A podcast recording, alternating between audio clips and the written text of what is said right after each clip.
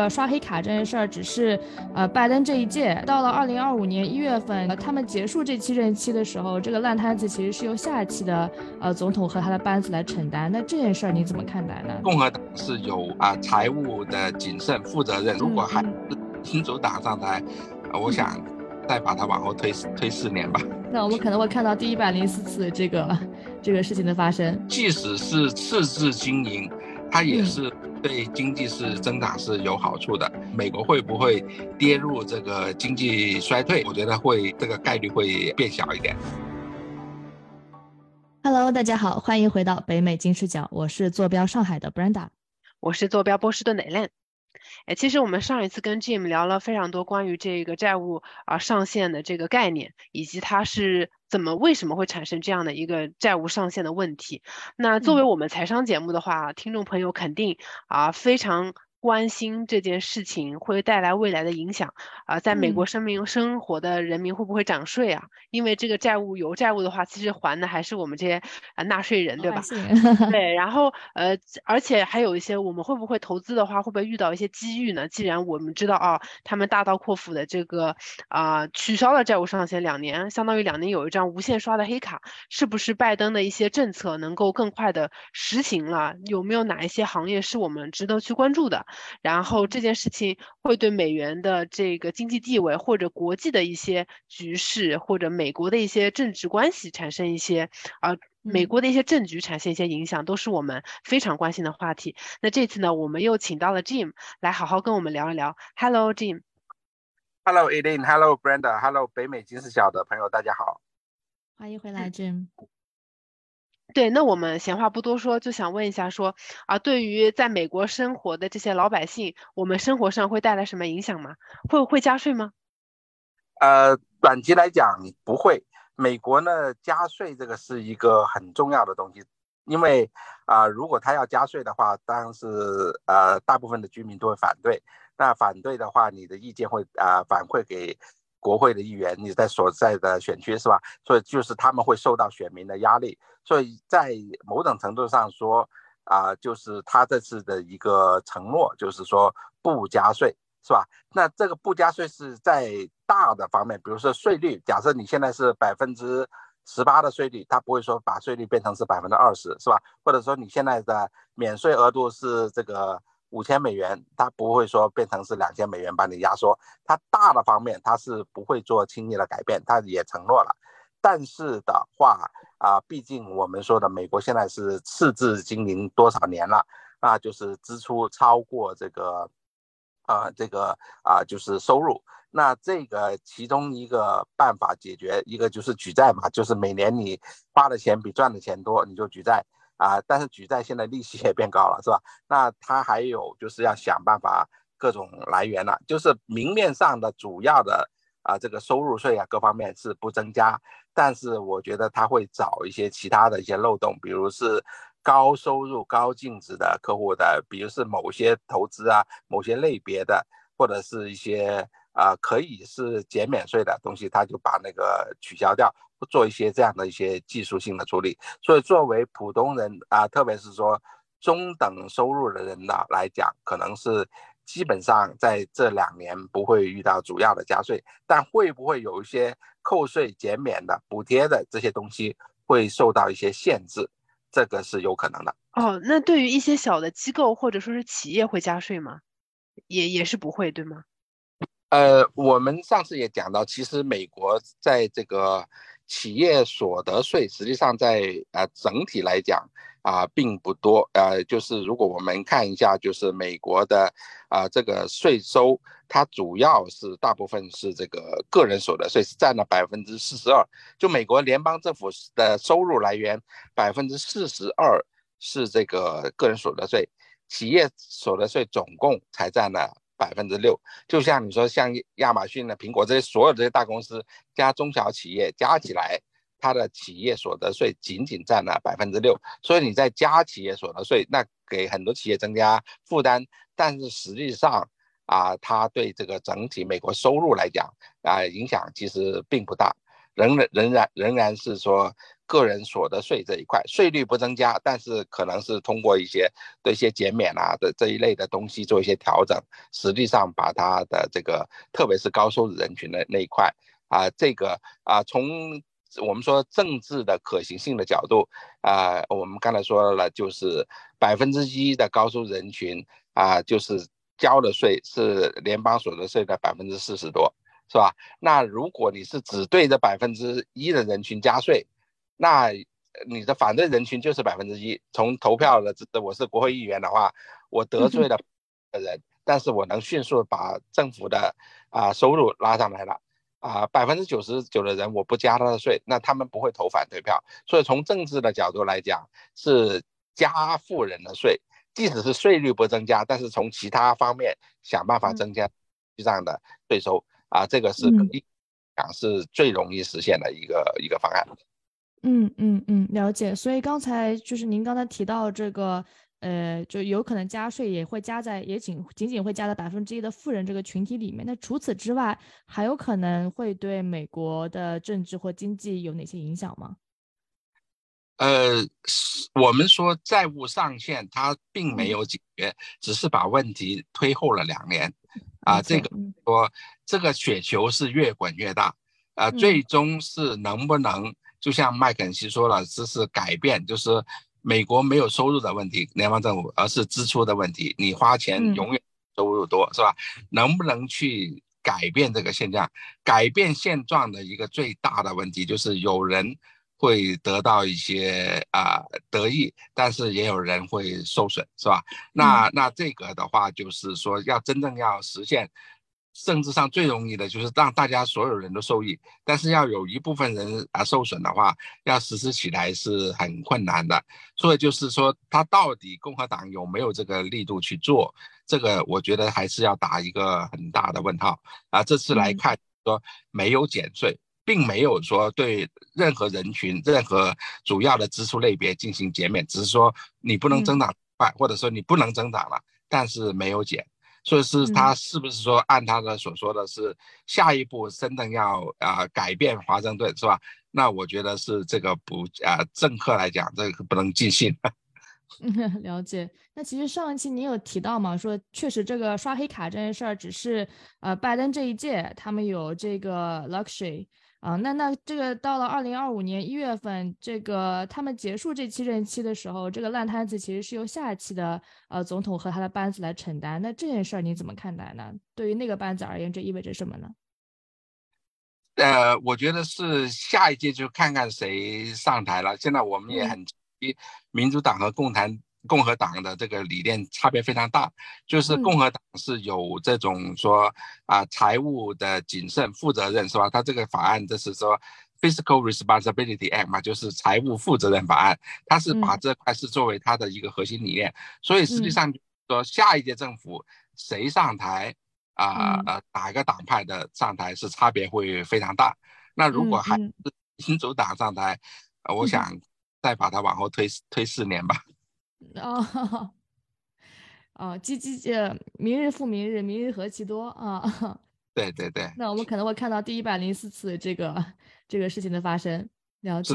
那那除了刚才您讲的这两个可能的会有的影响，还有哪些呃会对美国本土带来的经经济和政治上的影响吗？呃，我们说是，即使是赤字经营，它也是对经济是增长是有好处的。就是说，如果是你说政府削减开销，那有些行业就会受损；政府没削减开销的话，这些行业的就是说啊，政府该花的钱花，那它会刺激啊就业，是吧？刺激，嗯，而且它本身也是一个大的这个啊客户嘛，他买很多，所以就是说，只要政府的啊支出不削减。啊，来讲对这个啊，就是我们说美国会不会跌入这个经济衰退啊？这个是我觉得会啊，这个概率会还会变小一点，因为政府它不会说通过削减开支会对某些行业造成一个影响。嗯嗯嗯，那就您说的这些某些行业有可能会是哪些行业？就如果说这件事没有发生，他们这个黑卡没有拿到，本来有可能会对哪些行业造成一定的影响呢？呃，一个可能就是呃，其实很多政府花了钱，就是都会是说啊，比如是说这个马桶盖是吧，是两百两百块钱的，那如果是政府花钱，那可能是标价是一万块钱了，是吧？另外一个就是说对啊，特别是民主党，它是主要是说对低收入人群的支持是比较到位的，那就是这各种医保啊这种福利啊东西就不能砍，那实际上里面也。不是造假了啊，是吧？我就听说，呃，就是说，比如是你，你是就像你你说看病，我说是这个没保险的，那门诊可能是五十块钱啊，有私人保险公司的那可能是七十五块钱，如果是政府保险的，那可能他给政府报就报两百块钱了，是吧？那前面这些是有很多水分，就是说，但是我就说，因为是很多人在里面受益啊，这种各种。啊，各种这个政府的供应合同，那你真的要砍的时候，那就会得罪很多人。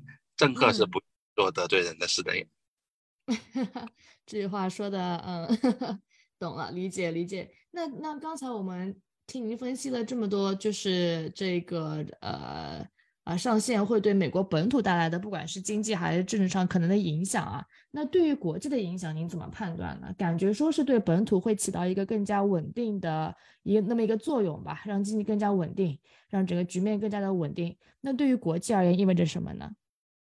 对我们，如果说这次发生危机的话，那可能它的影响是非常大的，因为啊，比如是美国这个呃国债、美国的汇率等等会发生一个震荡，那就是说，因为美国相对来讲是整体是比较完善，是吧？那它是短期可能震荡一下就完了，但是它的震荡就是传导出去，对一些。啊，这个呃经济啊财财政啊实力比较差一点的国家，那可能是一个很大的震荡，可能就承受不了啊，是吧？那这一次就是说。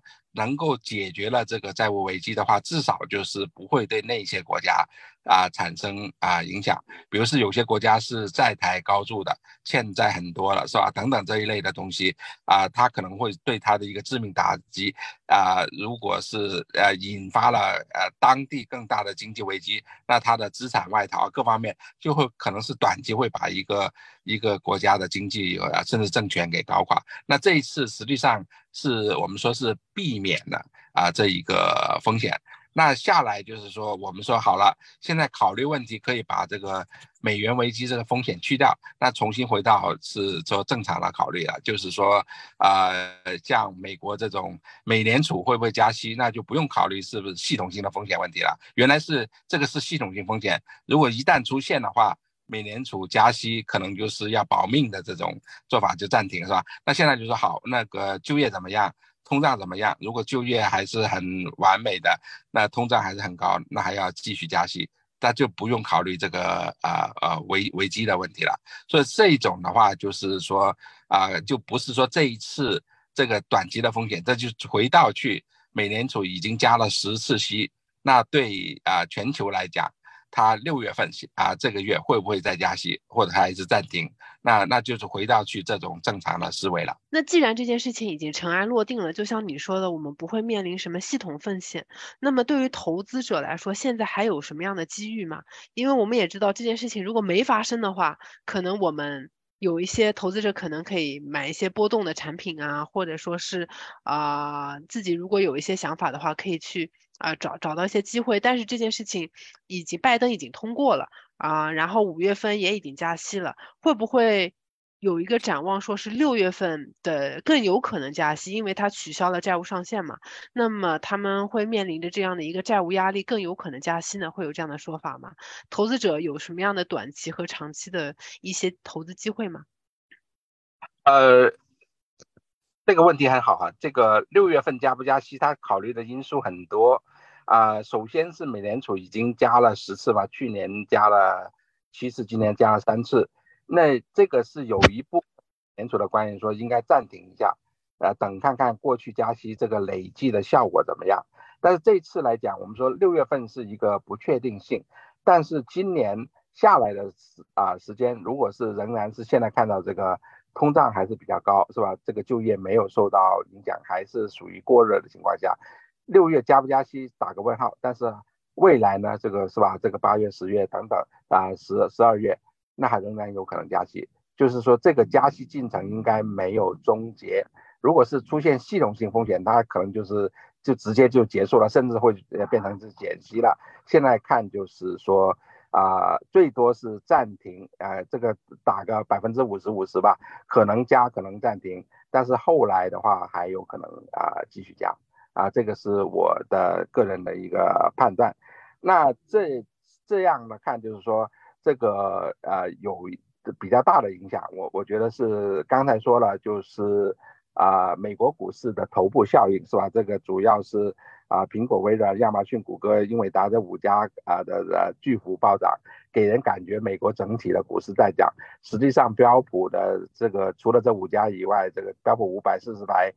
啊，九十五家，它的平均涨幅只有百分之三，是吧？所以就是说，仍然是有一些行业是有一些啊估值的啊啊这个洼地的啊。原原来我们说，如果是这个债务危机，就会导致大面积的股票全部会腰斩，是吧？全部会降价，你就可以捡到很多便宜货。啊，是吧？呃，公司很好的是受这个加息影响，而不是受这个啊这个债务违约影响，可能会短期影响三个月，但之后会恢复。那这种机会现在等于是我们就看不到了啊，那就是只能说是比较啊去认真的是选股。那现在看就是说，那我我当然是不建议买那估值最高的、涨幅最大的这这五个，这涨了百分之八十三嘛，那五家合起来的这个涨幅是百分之八十三，那。那这种已经涨得这么高了，那剩下呢百分之啊，就是美国股市几千家啊股票里面，大部分涨幅没这么高，有很多可能是根本就没涨，像什么区域银行这些甚甚至还跌了很多，是吧？那这里面是有一些机会。那我认为现在的两个情况是。这两年改变了美国的很多情况，一个就是高利率，是吧？现在是百分之五五点二五啊，呃，一年前、一年半前是百分之零点二五，是吧？那这个是改变了很多情况。第二个就是高通胀啊，实际上呢，通胀虽然表面上不是很高。但是实际上，我们个人体验很高了。比如是你这个食品，比如是他说是涨了百分之五，但是你看，哎，那个包装是 小了百分之五，是吧？实际上是真正的话啊，是同等的比较，按同等重量比较，它可能涨了百分之十了，是吧？这种我们看到很多个人体验，就是很多的啊这些啊商品啊，甚至是食品是一个，甚至是包括什么牙膏啊之类的东西，都是你看包装变小了。价格好像涨一点，但实际上涨了更多。那其实是改变了很多情况。我最近看到一个消息，就是说啊，美国的这个呃呃食品，特别是肉价上涨以后，消费者的习惯改变。以往的话，如果只是部分食品价格上涨，消费者的选择就是说，那我原来是去吃一个比较好的、比较贵的餐馆，我就降级去吃一个呃便宜一点的餐馆。现在的话，这个餐饮协会的这数据表看到，就是说，啊，出外就餐的这个数量、人数、频率下降，就是说消费者就是说，哇，这个太贵了，这个餐馆，那我不是说去一个便宜的餐馆，我直接呃就在家做饭算了，是吧？那这个改变就可能是说，哎，可能是一些是做这种。速冻食品，这这个这个呃啊，就是准备好的这种啊食品的呀，就是买了回家就可以微波炉就热的，很简单的啊，这种的公司的机遇可能就来了，因为消费者的习惯啊发生了变化，所以是这个只是举其中啊其中一个例子，就是说啊高通胀和高利率改变了消费者的一些消费的行为和习惯，可能对某些呃行业是呃。啊，利好的，那这个可能是会有些，就就像新冠前几年是吧，居家办公那是催催生了，就像我们今天用 Zoom 啊这个行业的一个呃发展是吧？那我觉得高通胀、高利率会对美国整体经济会做一些改变。对，其实你说的这些我也深有体会啊。的确，那个我自己下馆子次数也变少了，然后有一些开支也是不想开支了，感觉的确涨价应该是超过百分之五的。嗯，呃，希望会有一些新兴的模式能够创造一些消费的机会吧，从传传统的这个参观转型，只是我自己的想法。那还有一块我想聊的是，既然这个债务上限两年内获得了这个取消这个债务上限，会不会拜登的未来的一些政策或者说是财务的一些支出会支出的更为顺利？有没有一些行业是我们值得去关注的，在拜登政府下？因为因为这样的话，他的政的一些财务政策更容易通过了。如果没有这个债务上限，会有这样的情况吗？呃，我觉得这个不会。这一次这个共和党控制众议院的话，还是影响非常大的啊。就是这次的妥协，就是说，你去年通过的这些法案其实已经很高了，去年的预算已经很高了，我不允许你再往上涨。但是我没有削减嘛，是吧？但是他已经说了是不允许你涨，就是说什么是不允许涨呢？啊，就是说你政府有一定的裁决权的一些开销啊，但是很多东西是我们说是六万多亿美元一年的呃财政的支出，只有七千多亿美元啊这一块是是可以降，七千多亿降成五千多亿。但是那那个六万多亿里面有五万多亿，它是动不了的，因为比如是刚才说的国防开销八千亿动不了，是吧？那个社会福利的动不了，联邦这些雇员他没有裁员也没有减工资，是吧？这些也动不了啊，所以是真正的话就是说他有裁决权的这个七千多亿降到五千多亿了。另外他如果再想通过一些新的法案，那共和党肯定是反对的，所以就是说在对他的。特别是共和党不支持的一些像绿色经济啊、气候变暖的这一类的话啊，你可以预见到是啊，国会这边是通不过的，所以对拜登来讲是肯定是受很大的制约。哦，所以说其实关于这些 ESG 理念呢，不会因为这个债务上限的取消而获得更多的投资，或者说是认为一个比较值值得投资的一个窗口，对吧？对对啊，所以是这一块，就是说政府新增加的投资，如果我们看到有的话，就是说前两年通过一些法案，比如说刚才说的啊，上次说的这个电动汽车要新增几十万个电桩，是吧？然后每部车是给七千五百美元的这个呃这个政府补贴，这些是前两年，就是说现在会。仍然会看到这些会发生，因为它通过有一些法案，它的生效期是十年，它的效果是十年，所以这些仍然就是说，我们说有这个啊，我们说是它的过去的动能、过去的速度，它已经发生了，是在现在会逐渐显现，所以我们可以看一下，就是去去年这两年。啊啊！这发生了一个，当时一个最大的，当时就是一个啊新冠的这个救呃呃救援的这个计划，这个花了一万多亿美元嘛，一万七千啊一万八千亿美元。那这个大部分钱可能用的差不多了。那但是像这个啊我们说的芯片和科学法案是吧？啊对美国国内制造的一些支持啊，然后这个啊叫做呃叫做通胀削减法案，就像这个。电动车啊，这这一块的支持，这些还会继续，所以就是说，呃，可以关注，就是前两年通过这些法案，它的实行和落地的情况，那可能是有机会。所以主要来讲，就是集中于一些啊电动汽车，比如说特斯拉啊，或者说是一些它的这个中下游的一些供应商，还有啊你刚刚说的一些呃医药企业，就是关于这个 COVID，还有呃一些科技行业，对吧？然后您大概提到这些，对对对。嗯，好的，会持续关注的。然后最后我还想有一个问题是啊，因为之前你也跟我们分享过中期选举嘛，就也想了解一下，您会对二零啊二零二五年这个大选，呃，也不是二零二五年下一次的这个大选会有什么样的预判吗？因为我们也发现，其实拜登花了非常多的钱，然后最近特朗普呢也出来说，然后这个债务上限呢也被取消了。呃，其实债务上限这个取消这个事情呢，我觉得还是应该会有很多人关注的吧，会对整个政局有什么影响吗？呃，百姓手里的选票会有什么样的影响吗？呃，我觉得最大的一个呃问题就是两方这个正是等于是呃这个候选人的问题。但不不仅仅是政党的问题。第一个，拜登八十岁是吧？最近连续跌倒了几次是吧？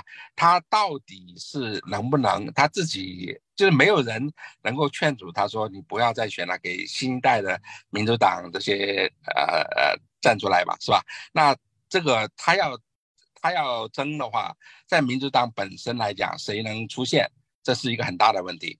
第二个，呃，共和党同样面临这个问题，特朗普一定要选，是吧？那他跟那个佛罗里达州长之间的这种白热化的竞争，甚至是吵起来比骂。对手的进党还更凶是吧？那个这个，那这个这两党之间谁出现是一个巨大的一个问号。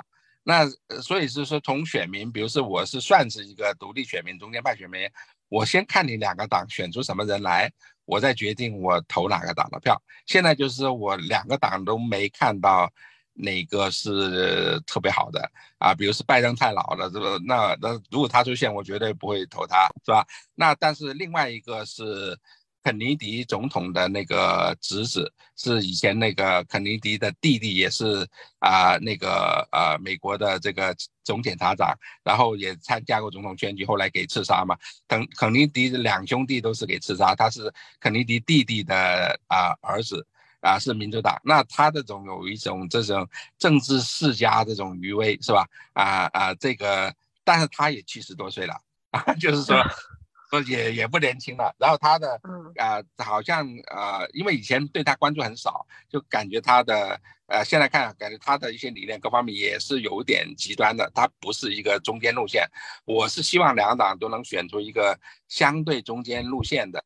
啊，人啊，是吧？那佛罗里达州长现在看他推出很多东西，也是挺极端的、极右的，是吧？啊，就是说他如果是打败特朗普，他还会成为第二个特朗普，也是说比较强硬，啊，有点极端，也是喜欢一些独裁啊之类的这些偏好的。所以这这两党实际上现在就是说，啊啊，是明年十一月大选嘛，是吧？那明年可能三月份就开始初选，所以说现在到。两个党初选就是两个党内部先打擂台，自己民主党选出他们自己的东西。三月、五月、六月，呃，可能是明到明年八九月份，啊啊啊，这个时间是还有这个一年多一点的时间，啊，然后真正到了这个八九月份的时候，才两个党才知道谁出现，然后出现以后是两个党之间的竞争，是吧？那现在就是说。啊，变数很大，像是我们讲中期选举也是说，在选举前三个月、六个月，那这个会发生很大的变化。现在的很多东西都会成为遥远的历史。就是说啊，从那个阿富汗退兵这么大的，当时觉得真是丢丢脸，丢丢到 姥姥家了。然后到选举的时候，大家都忘了这件事了，因为过的时间太长了。是吧？那这次这个债务上限的话，呃，现在是很大的事。到明年一年以后，大家可能就把这件事给忘了。这大家会关注啊，就像说我们说金鱼的这个记忆只有七秒嘛，选民也就是有几个礼拜，所以是说未来还发生什么事都不清楚呢。嗯，对，因为我因为我自己听完你这一期节目，我会觉得说，假设说共和党他在过去两呃不，民进党拜登政府在过去两年花了这么多的钱，如果他们继续连任的话，会不会继续再去花很多的钱？是谁会来帮我们开审一些美国开审一些 收支？因为如果做到最后还是。一 either 要加息，或者说要加税，或者说要呃通过某某些手段去 pay off 这些钱呢，所以我自己也会比较有一些担心。但是的确就是你说这个观点非常新颖，的确这些事情会被忘却，对吧？互联网没有记忆，大家选民也没有记忆。好呀，那非常谢谢 Jim 今天跟我们分享了这么多，我觉得很有意思的观点，呃，然后还最后帮我们。啊，盘就是那个盘了一下未来这个两党之间这个竞选的这个走势啊，我自己也觉得很有意思。然后如果说是投资的朋友的话，可以主要关注一些啊过去拜登推行的一些政策，但是他关于 ESG 的话，最近应该不会有什么样的变化。就根据 Jim 的这个观点，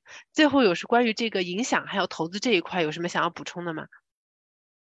呃。对，刚才说说了，这个等于是我们现在在看，啊，第一个是可能是出现经济衰退的概率会下降，然后美联储加息至少是不会不会结束啊，六月份可能也许会终止，也许继续，但是今年啊，至少不会出现减息的情况啊，所以是这个可能是对美元的汇率啊啊是吧？这这些的这个包括对黄金啊这些都会有一定的影响。嗯，好的。哦，对黄金有影响，我们应该是要多投资还是怎么样？呃，价格会升高是吗？可能就是说。也许啊，能有一些抄底的机会，因为这次危机解除，黄金就会大跌嘛。非常谢谢 Jim，那啊，我们节目就到这里结束了。如果喜欢我们节目的话，欢迎收听和分享。我们下期再见，拜拜。谢谢大家，拜拜。